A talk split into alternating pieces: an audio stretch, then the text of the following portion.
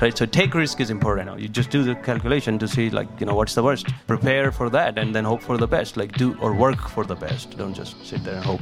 Vikrant Tomar is a scientist and executive with eight plus years of speech recognition and machine learning experience. He pursued a PhD in automatic speech recognition from McGill University and founded Fluent.ai Inc. in 2015. Prior to that, he's worked at Nuance, Vestec, and been a research scientist. In this incredible talk, Vikrant Tomar takes us on his journey of moving to Canada from a small village in India.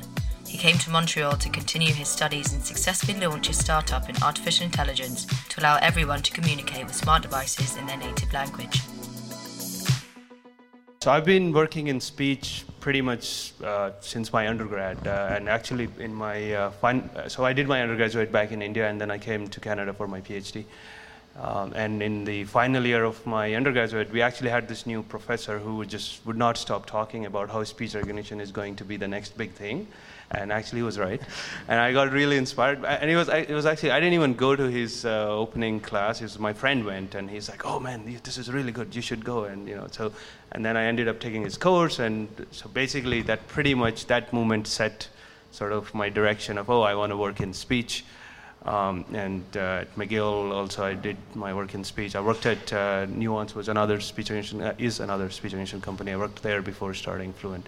So it's been uh, speech recognition has, uh, or speech recognition is one of those problems which has been, you know, AI before AI was a big thing. Like past 30 years, people has people have been doing machine learning in speech. It sort of starts with that and it's been away five, it's been like also five years away for past 30 years. So it's been like very interesting problem that's been on the cusp of being solved but we're still not there. We're getting closer though. Now it's three years away but it's like that.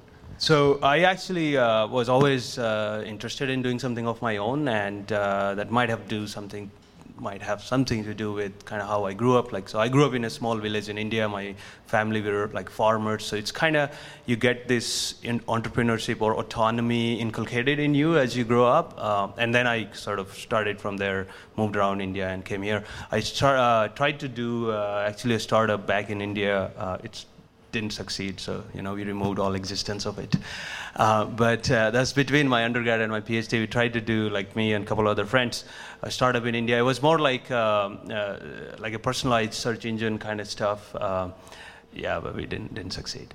So uh, came to McGill, and I, I, actually wanted to do something here as well.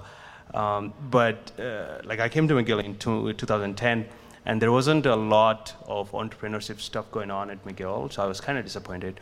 Uh, but then towards the end of my uh, PhD, I got in touch by, uh, with these guys uh, from uh, Tandem Launch. It was pretty serendipitous, actually. A friend of mine introduced me to them, and they reached out as well. So kind of that's where I am like, oh, maybe this is my uh, chance. Otherwise, my plan was finish PhD, go to US, work for a few years, and then try to do something. And the idea was already there to use speech recognition and basically to get into such a huge business and to start well, um, with a startup. So speech has been around for a while, right? And I worked in, like I said, so I've been working for about like since my undergrad in speech. So I, I got to see uh, that, and I worked at Nuance as well, which is like one of the big uh, companies in speech.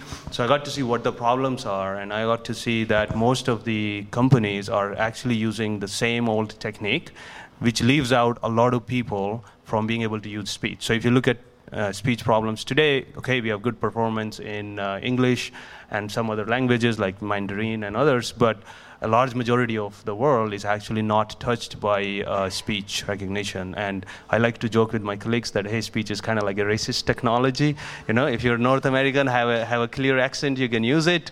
If you're from India, from like you know Philippines or something like that, you you can't use it, right? Whereas touch, everybody can use it. Doesn't matter how fat your finger is or how thin it is and then also languages. Like there are around 1500 languages in the world where each of them have more than 1 million speakers. And uh, even the let's say google if you look at that has the highest number of language support supports like about 30 languages that are okay 10 less than 10 are usable.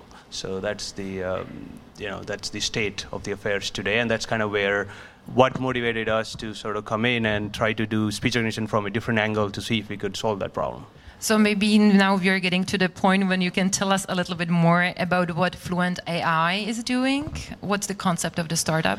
Yeah, so there's uh, uh, so what we're doing is there's two parts to it. So one is um, you know how speech recognition is typically done. So if you look at all uh, any of the speech recognition stuff today, uh, there are two steps typically. Um, there's multiple internal steps, but two major steps. One is called ASR, speech to text, and the other one is NLU, natural language understanding. So first you convert somebody's voice into text, and then you try to extract some meaning out of that to see like, oh, this is uh, what the person was saying. But the problem is that text is actually an incomplete representation. You don't have emotions, you don't have intonations, you lose a lot of information, right? Uh, the other aspect of this is if you look at humans, you know, when we talk, we're not really, you know, writing it down in your head and then trying to understand it. It's direct, and you can. And actually, I was, you know, one time pitching it uh, to an investor, and this guy was a professor in Stanford, and he asked me, "How do you know?" I'm like, well, okay. If you look at kids before they go to school, he, so he was like, you know, he's a professor. He's like, Has, have there been studies to prove this? I'm like, I don't think you need studies. like, look at kids before they go to school. They can understand their parents. Uh, or look at people uh, who uh, are illegible, quote unquote. They don't know how to read and write, but they could have a full-on conversation, right? So that itself is proof enough. So it's like, oh yeah, okay, makes sense. So that's kind of where. that's kind of where uh, what's our motivation was. It's like, okay, we could try to look at speech recognition from uh, uh, or use different set of technologies that doesn't require text. So uh, that's sort of what we call it uh, spoken language understanding in, instead of just speech recognition. So that's part one. And by doing that, what we're trying to do is solve the problem of so one of the biggest problem is speech recognition currently requires a lot of compute power and it requires a lot of data to train in a diff- uh, any language. And we, these are sort of the problems that we're trying to solve. Uh, being able to train in multiple languages very, very quickly, being able to uh, train from small systems. Like we have systems that understand uh, English, Korean, German. They're very three very different languages. A single system, you don't have to choose the language. You can go up to the uh, device and start talking in, in that language, and it'll understand you. Uh, the second uh, aspect is uh, privacy, and so again, and, and that's related to the computational power requirements. If you look at, uh, again, look at Google or uh, Siri and everything, everything happens the, in the cloud, or even Alexa, right? So there's some Alexa-powered door locks, but to open your door, it has to do a round trip to the Amazon server and then bring the response back, and it doesn't make sense. Like you, you don't need to do that. So we really focused on doing. Uh, if you think about it, the next wave is AI on the edge, right? So, and that's kind of what we're trying to do: speech recognition on small devices. So now we have speech models running on really tiny devices that use tens of microwatts of power it's running, uh, the CPU is running at 100 megahertz. Uh, the RAM requirement is something like 128 kilobytes, so really small, and the flash storage is like 500 kilobyte. Now, again, this is not a full replacement of Alexa or Siri because it's running on this tiny thing, but it could do, you know, pretty much a lot of things that you might want to do, let's say, to automate a, an office space or automate a smart home without any of the data leaving the device. Which means that I'm gonna basically tell my car open the door, and it's gonna open the door for me. It's gonna know, recognize my voice, and it's gonna open the door in Czech in my language. Yes. So, uh, so yes. And another joke I like to make is that I, you know, everybody should be allowed to yell at their freeze in their language. You know. and and like what what different what differentiates you from the competitors? Like you were talking, you were mentioning many times Siri and Google, respectively. Yeah. So what makes you different? So Your we don't necessarily look at Siri and Google as our competitors because, uh, like, our market focus is different. So we're really looking at embedded on-device uh, sort of market. Whereas if you look at Google and Siri, they're doing everything in the cloud, right? So we. So it's purely offline purely offline, right? That's that's the focus. Purely offline. Uh, the kind of uh, use cases we're looking to enable is, let's say, the smart lock, uh, hearables like small uh, earbuds, uh, wearables like wristwatches and that kind of stuff, um, uh, smart home environments, but like appliances inside smart home. So there are different thoughts to it, right? So different thoughts in the sense where is voice as an AI interface is going are we uh, going to be like a so current the current uh, is we're only seeing like very very beginning of the thing, right? So we're seeing like things like Alexa or Siri or, or Google, and they're very central. Uh, however, the another school of thought is, oh, is it going to be like spread out in the sense every device in your home or in your office environment is going to be smart in itself, and it doesn't need to rely on like a, another device or somebody else's cloud. So that's kind of is the angle we are playing. Uh, so each device, or, or it could be like a, a, mothership inside the home, but everything is on that mothership. It, it doesn't go to the cloud. So it's offline. Uh, and it's in other languages where the other competitors don't have uh, don't, don't have products right now. And it's used very well to the fact to the concerns people are having about their security that I'm not gonna give Amazon or Google or Apple my my voice to open my house or basically to control my house, right? Yeah, yeah. I, I mean, there's been uh, there have been some studies uh, to show like that there are, there is some concern, but there's now uh, as you go forward, people are also more and more open in giving away their privacy. But now we have some uh, people saying like, oh no no, there's a new privacy wave coming in. So it's like you know it depends, but but it does solve the problem for us. So yeah. And maybe to move a little bit aside and look more from the top on the industry itself, I read an article uh, which was saying that uh, by 2025, the industry of uh, speech recognition will achieve, will get to, will grow to 36 billion dollars. So basically, in a few years, the business will be huge. It's like a growth of 50% per year, right? So you are at the beginning. You mentioned it many times, right? You're at the beginning in a startup, and you're going to be. You know that you're going to be growing so much. How being in a, such a startup, how do you feel, and how are you getting ready for such a growth? So, uh, I mean, yeah, so the market definitely is growing. We see a lot of applications of voice coming in everywhere. However, um, you know, the, the, 36 billion is a huge number, right? So, I, I don't, so we, we have to look at the T, TAM, right? Total addressable market. Like, that's, it's not certain that we'll be able to take you know the, that that we'll be able to address all the 36 billion as a company but i mean we do um, uh, there's there's different sort of uh, we have to plan kind of like strategy okay this is what we're doing right now how do we scale how do we uh, uh right now we are able to do let's say uh, 10 or 15 customers at a time how do we scale ourselves up to thousands of customers in parallel serve, serve thousands of customers in parallel. So scalability is and this is true for any startup not just us is, is a big problem is a big question right? You have to plan and strategize for it. So we're um, we're doing a number of different things. We're uh, automating a uh, number of uh, tasks that were pre- uh, previously entirely human dependent, so trying to remove human from the loop in a good way. And then uh, we're trying to uh, uh, then also form uh, partnerships because we're only a small part of this speech market, right? So we, we, we so we as a company, uh, maybe that's not clear. Uh, so we only uh, we're a B2B company, so we only provide software to other device manufacturers, right? So we don't make the device, we don't sell anything to the end users directly. We sell it to the uh, you know OEMs of the world that make the device, and you get get the devices from them. So in in that pipeline, uh, there's a number of different players. So what we have done uh, over the last year is build partnerships with different stakeholders in in these products, like how these products are built. So and that range from guys who built the chip. There's a number of different kind of uh, chips. So there's some really low power uh, ARM-based chips. There are some DSPs and all those things. So we built partnerships with those, partnerships with uh, uh, companies that actually make the device. So like for example, iPhone. Apple doesn't make the iPhone, right? So Apple only markets it, right? It's Foxconn or whatever. So to build partnerships with those kind of ODMs, then they can sell to OEM. So we're we're trying to figure out these kind of ways to, uh, and this is a question with everybody, right? So you have to see, you know, who are the uh, you can try to keep selling to OEMs, and we have been doing that, but that's a slow process. And then you have to see how do you move fast and how do you scale. So those are the kind of things we've been trying to uh, prepare to address the biggest like as much of the market as we can. You cannot, I understand correctly, that you cannot go too fast. And that might be also a question for many startups as well. Like, how do you handle the fact that we cannot go, the, the potential is huge, but we cannot go too fast. You know, we need to do, do step by step. And your recommendation would be then for, for those startups? Well, so, uh, I mean, so that, that depends. So there's different kind of ways to look at it. But yeah, I guess one uh, takeaway usually is that don't spread yourself too thin.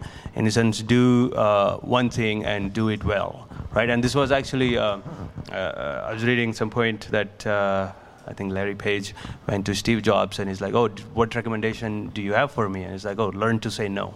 So there's a lot of things that will attract you and then you would want to do, but just say no, focus, do one thing well, and then move on to the next thing. And you know, you have to know that this is the right thing to do. Don't waste your time in doing something that's not the right thing to do. Uh, yeah. So it stays small steps towards a big victory in the future. Yeah, exactly. Say. Yeah, because if you try to do like four things at a time, none of those are going to succeed, right? So yeah. Definitely. And then um, you are actually going small step steps towards a big victory, but you just told me that you managed to get in seed funding almost four million dollars to support your business, but which is, I would assume, a little bit a big step for future. Well, I mean, so it was it was in two two different steps. We got a uh, total of four million to the date, um, and uh, uh, but I mean, it's it's it may it might sound like it, but it's not a big amount for a startup. You you, you really need to grow, um, like so as as we grow. Uh, we have to have this kind of gr- this is growth money, right? So uh, when you start small, you, you don't want to take too much because uh, dilution you take you give away your ownership. But then there comes a point where you're like, okay, now uh, you know we're ready for the next step, and this is uh, this is where we need maybe the kind of capital that can help us go there, and we need to go there fast because also uh, the the market is growing, and so. Uh, the market is uh, sorry. The market is moving fast, right? So there's there are competitors in the market, and, and you, you have to sort of we ha- we have to keep running and make sure we're ahead of the game, ahead of the curve. Um, yeah, so uh, I mean, it all depends on uh, on the market. It depends on how well you're uh, able to sell your dream, which is kind of where it comes to, right? To to team members, to uh, uh, VCs, and everybody else. Yeah. And what's the when you do your start basically you start with uh, see with someone with some uh, with some guy but you start your startup and then you need money right? So what what's the um, what would be your recommendation for like the next step? How to approach investors? What what's your experience out of that? Well so um, uh, mostly I assume you're technical people right? So technical people are always under the impression that technology matters and the truth is it doesn't it's it's it's the market that matters. So you always, whenever you want to go um, talk to any any anybody, whether that's an angel investor or a VC, you have to kind of sell them money, right? Like, hey, it's a, it's a simple investment, right? It's like uh, you know, you give me ten dollars today, I'm gonna give you like you know a thousand tomorrow. No, not not truly, but let's not make this deal. But but it's possible. Uh, so that's the, that's the thing. Like you have to have basically your market numbers. You have to show. Like you have to obviously technology is important. I'm not saying that it is not important, but I'm saying the market is more important than technology. You have to look at uh, like be very clear about this is what I'm building.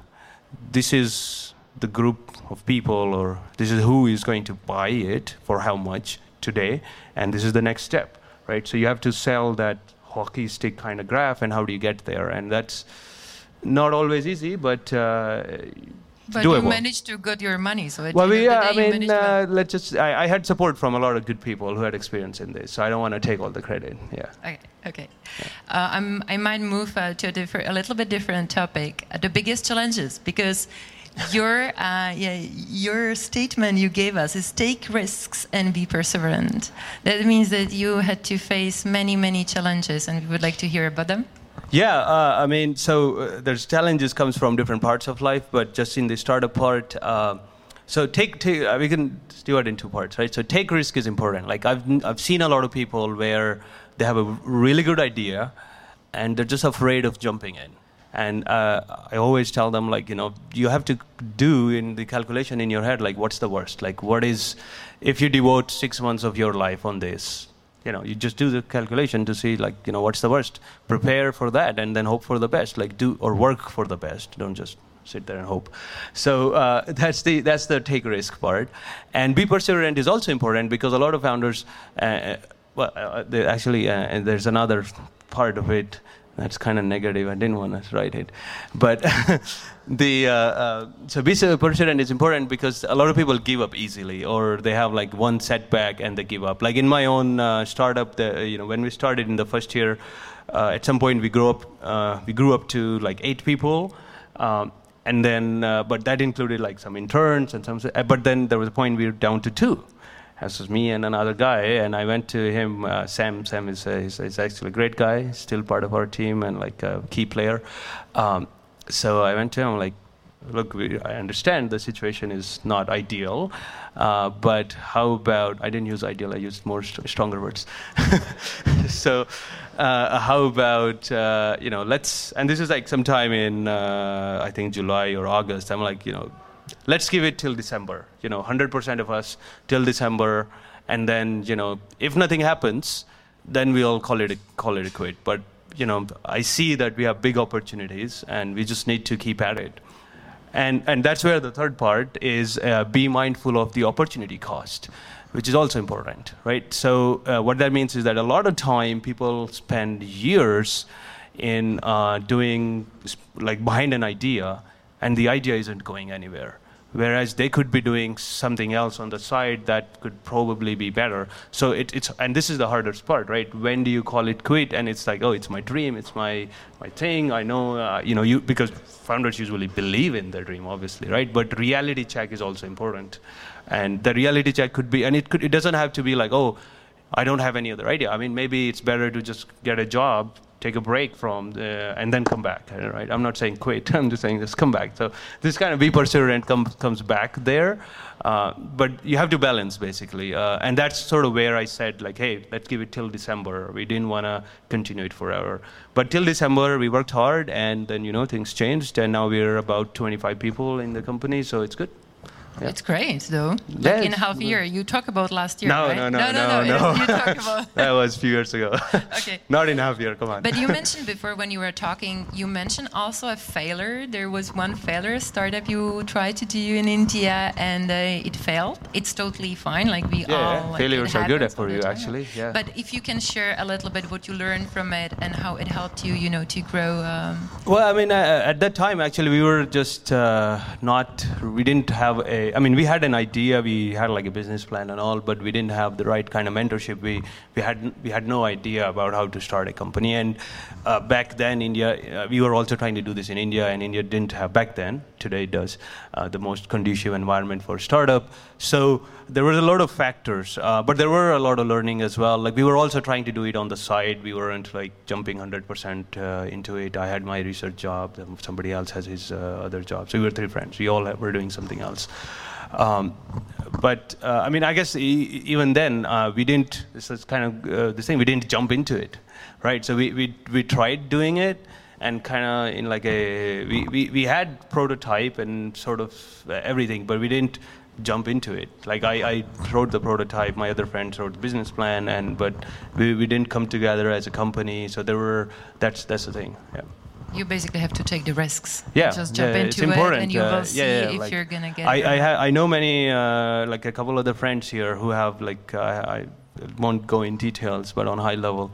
Um, he has. Uh, I have a friend. He has a really good idea. He has developed like an app that I can't talk about, but it's really good. And I keep telling him, he's like, oh yeah, I know. I'm talking to this guy, and I'm talking to like these big companies, and they're all interested in me. I'm like, so what do you want? He's like, oh, you know, yeah, somebody come and acquire me. I'm like, yeah, but they're gonna give you pennies today. Why don't you build it and actually create a value in it? And and you know, and he, so that's it. Like he's, but he's scared. Uh, I'm like, dude, jump in. Like so, I pushing him.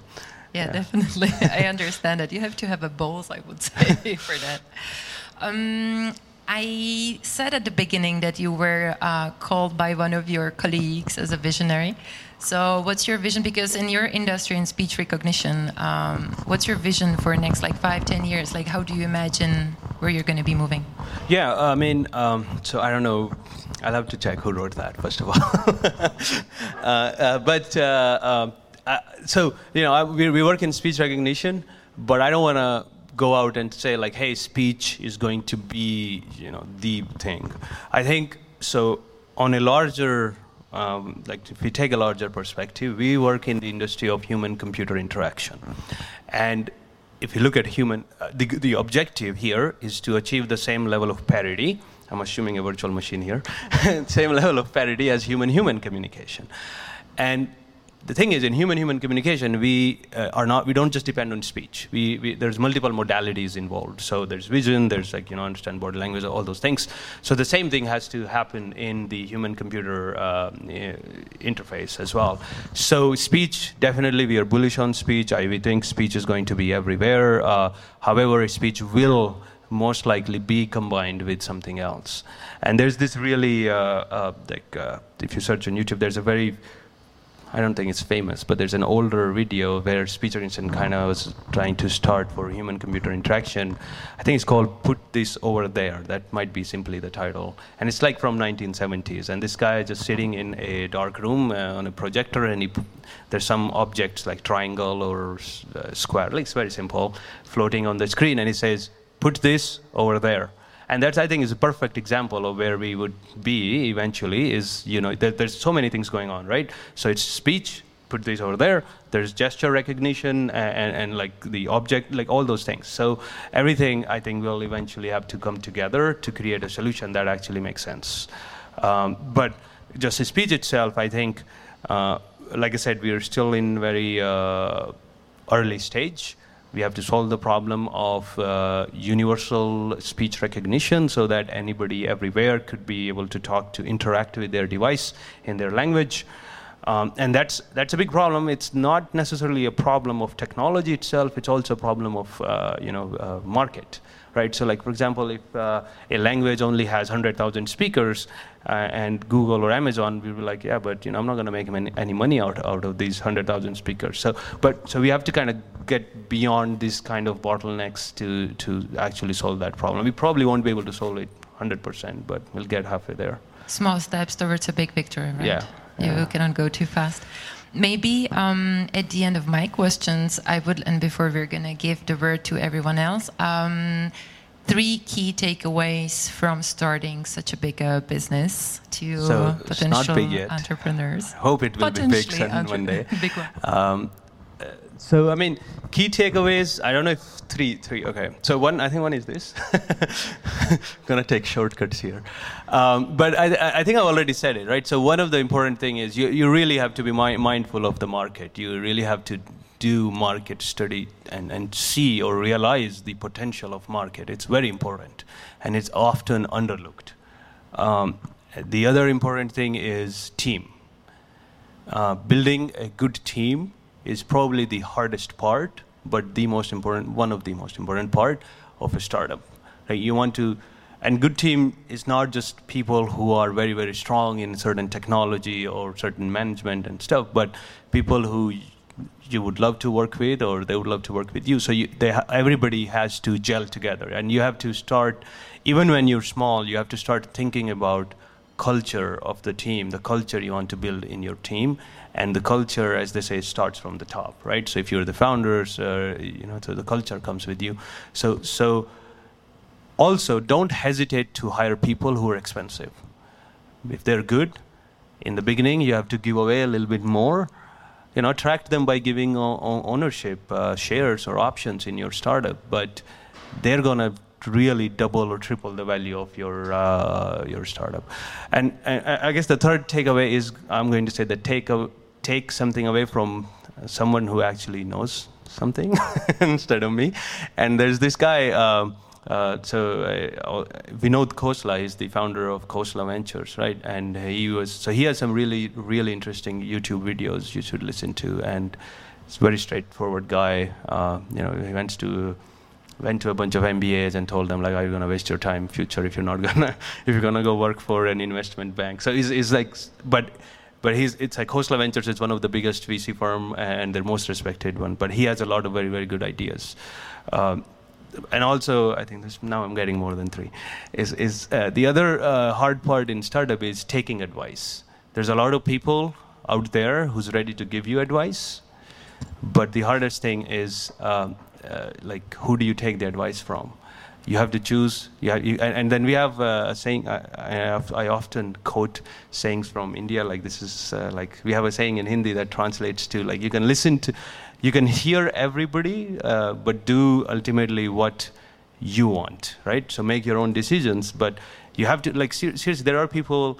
Uh, in the startup world, who's who's always ready to uh, uh, give an advice to entrepreneurs, but who have never done anything themselves in their life. And it's like, okay, what makes you eligible to give this advice? And that's important because a lot of these people then end up misdirecting these uh, entrepreneurs. Yeah. When you speak about markets, can you tell us a little bit more how you guys went out and identified your own market? Because I'm assuming, as you said, 36 billion is huge, but it's not your entire addressable market. How did you figure out what's your addressable market? Well, so first of all, it's an evolving process, right? As you grow, your capabilities of your systems grow and all those things. But at any point in time, um, at any instant, you, you have to look at what you can do effectively today and what you can achieve in like X months from now and, and, and so on and so forth. And like once you go, once you go, I think like more than two years out, it's become super hand wavy. Uh, but that's sort of a, an uh, art of faking it. but in the beginning, you really have to be very, uh, very explicit about this is what we can actually do right? So there is a there is a saying uh, also in startup world like fake it until you make it, but only fake what you can actually make, right? Don't be a Theranos and then like oh you know I can do everything. So it's very important to understand the capabilities of your system and also don't miss out the part on the channel. Like uh, yes, the market could be big, but how are you actually getting there, right? So you have a technology there, there is a market, but there's also a lot of stuff in between, like to, to take that technology and sell it there. Um, and the, the other aspect is that development, when you do this kind of planning, the development actually always takes longer than you, you think.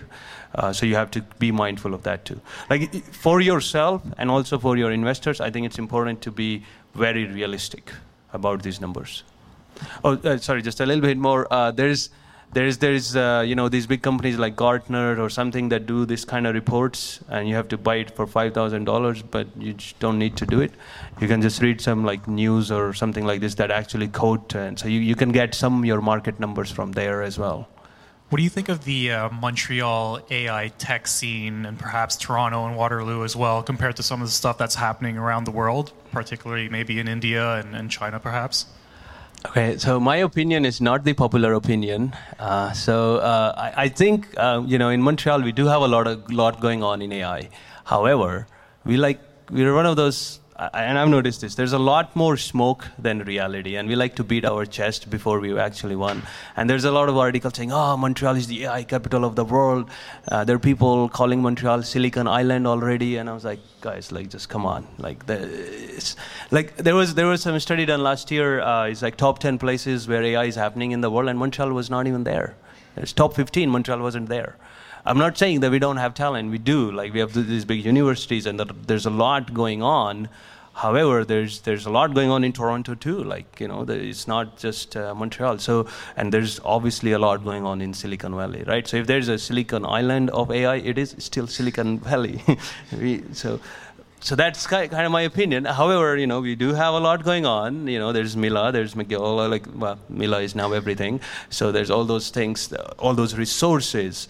But I think we still are lacking in a support ecosystem of like to to properly train entrepreneurs, guide them about you know what's realistic and what's not. In fact, there's this. Uh, also not going to be a popular opinion, but there's uh, this uh, psychology paper just came out a few days ago.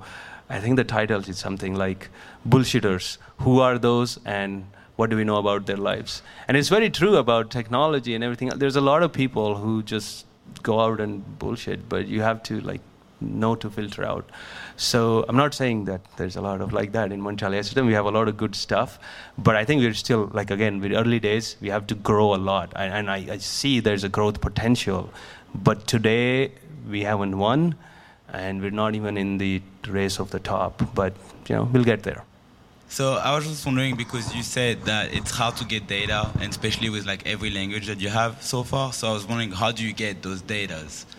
Yeah, so data is uh, data is a problem. Data is hard. Uh, we have multiple ways to get data, um, but like we built our own crowdsourcing platform and cleaning platform. Um, there are actually companies that have built their entire business model doing that. Uh, uh we just recently learned, but. Uh, but hey, that opens up actually a commercial opportunity for us. Like, oh, we didn't realize we could sell this platform too. So we could, but so we have built that. Uh, but at the same time, it's not always possible to get data through crowdsourcing. Sometimes our customers have the data; they can give it to us.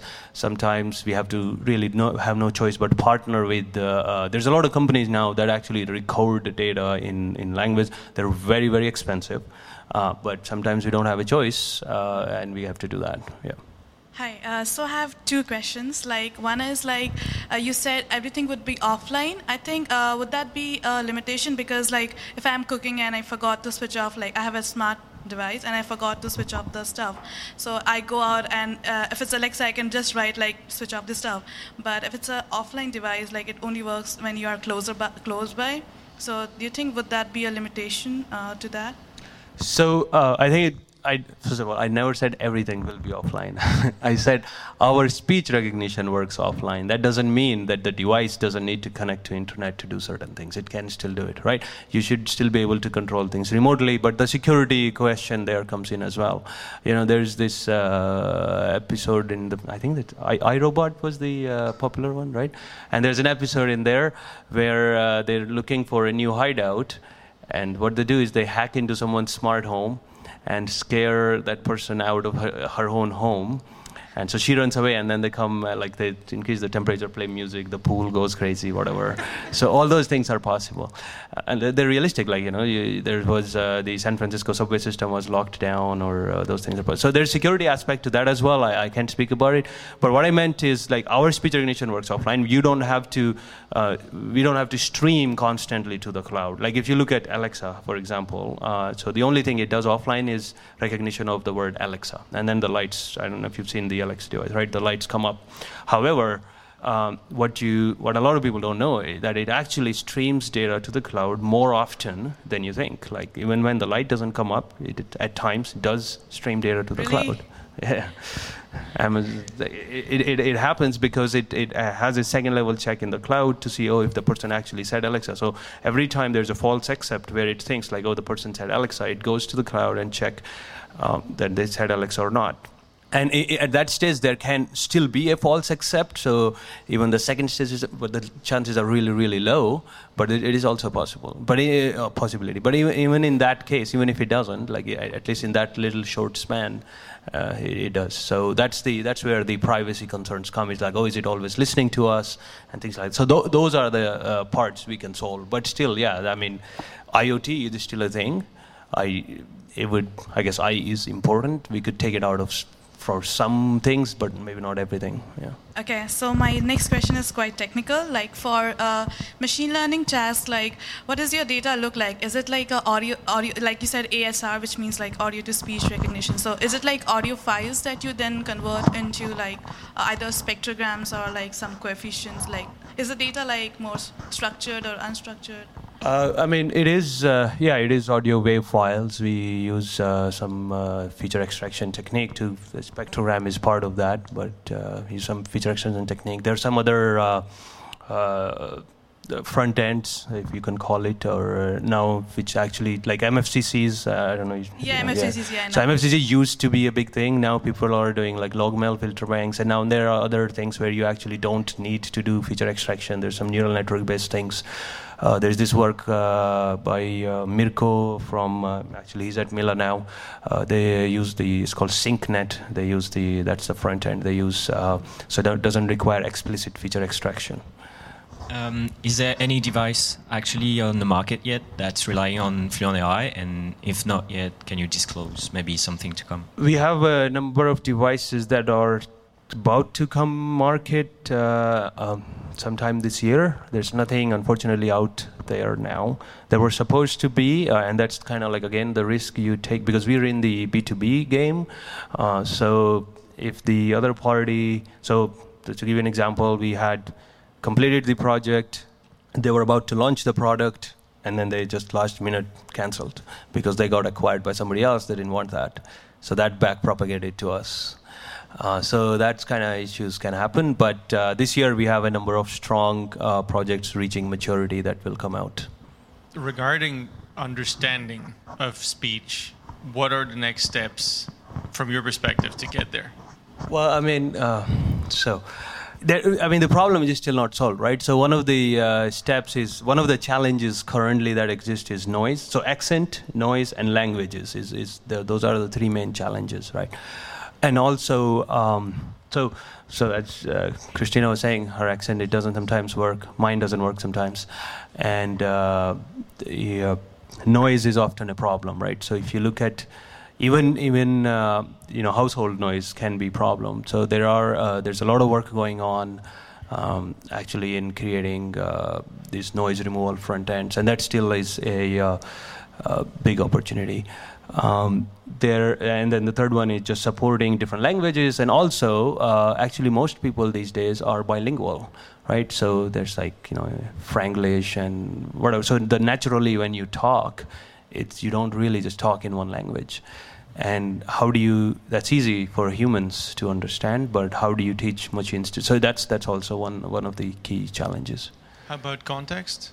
Context is important, yes. So that so context is a oh, yeah, that's important as well. In uh, like as as you evolve, but context, some of the context problems can be solved. It's more of a uh, uh, it's it's related to speech, but it's also re- more related to design of your ultimate device, right?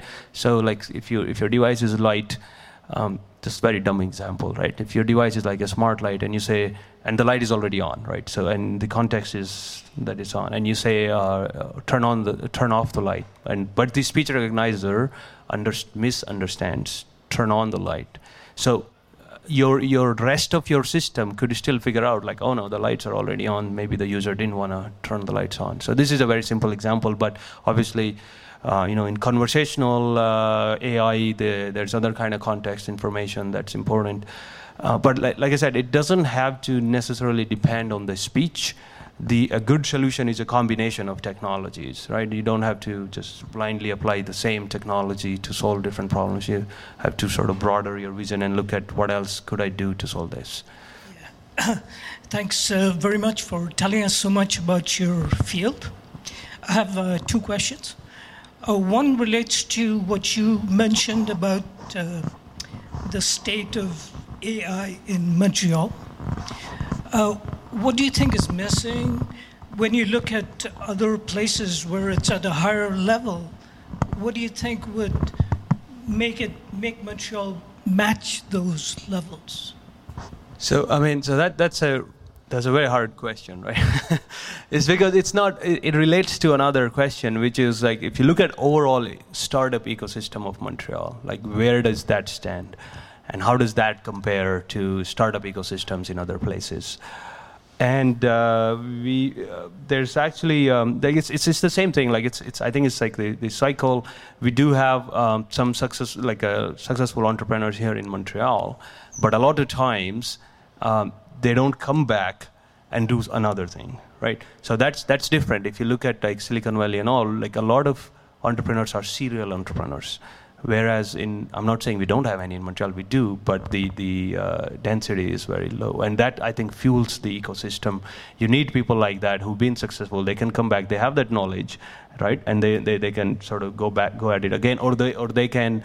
Um, teach that or get some involved in the community stuff. So now it, it's happening. I'm not saying it's not happening, but it's just slowly happening there, right? So um, and the same thing applies to AI as well. Uh, AI is relatively new for everybody. But AI has been around forever, but like the new avatar of AI is relatively new for everybody.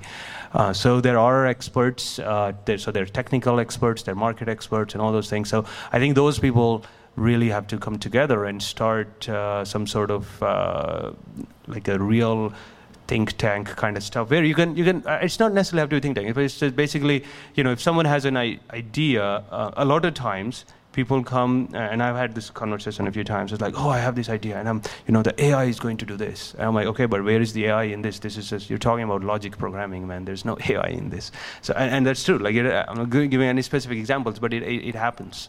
So there's a lot of time. This is where I was saying there's a lot of time, like you know, and we have this as well, like AI in the name of the company. so uh, there, there's a lot of companies that have AI in the name, but they're not doing any actually true AI. Um, and uh, so that I think will change over time.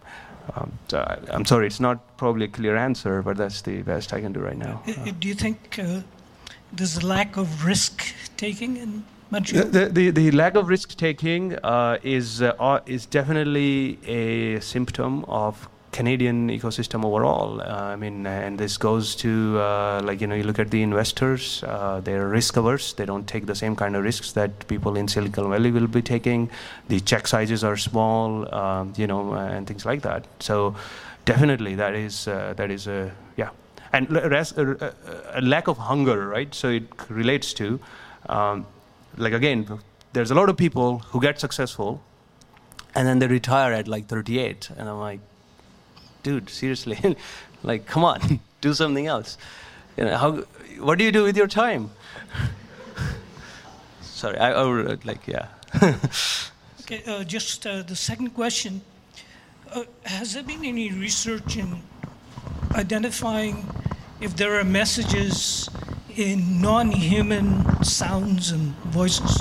There, there. Uh, so, yes, uh, there's a lot of research on this.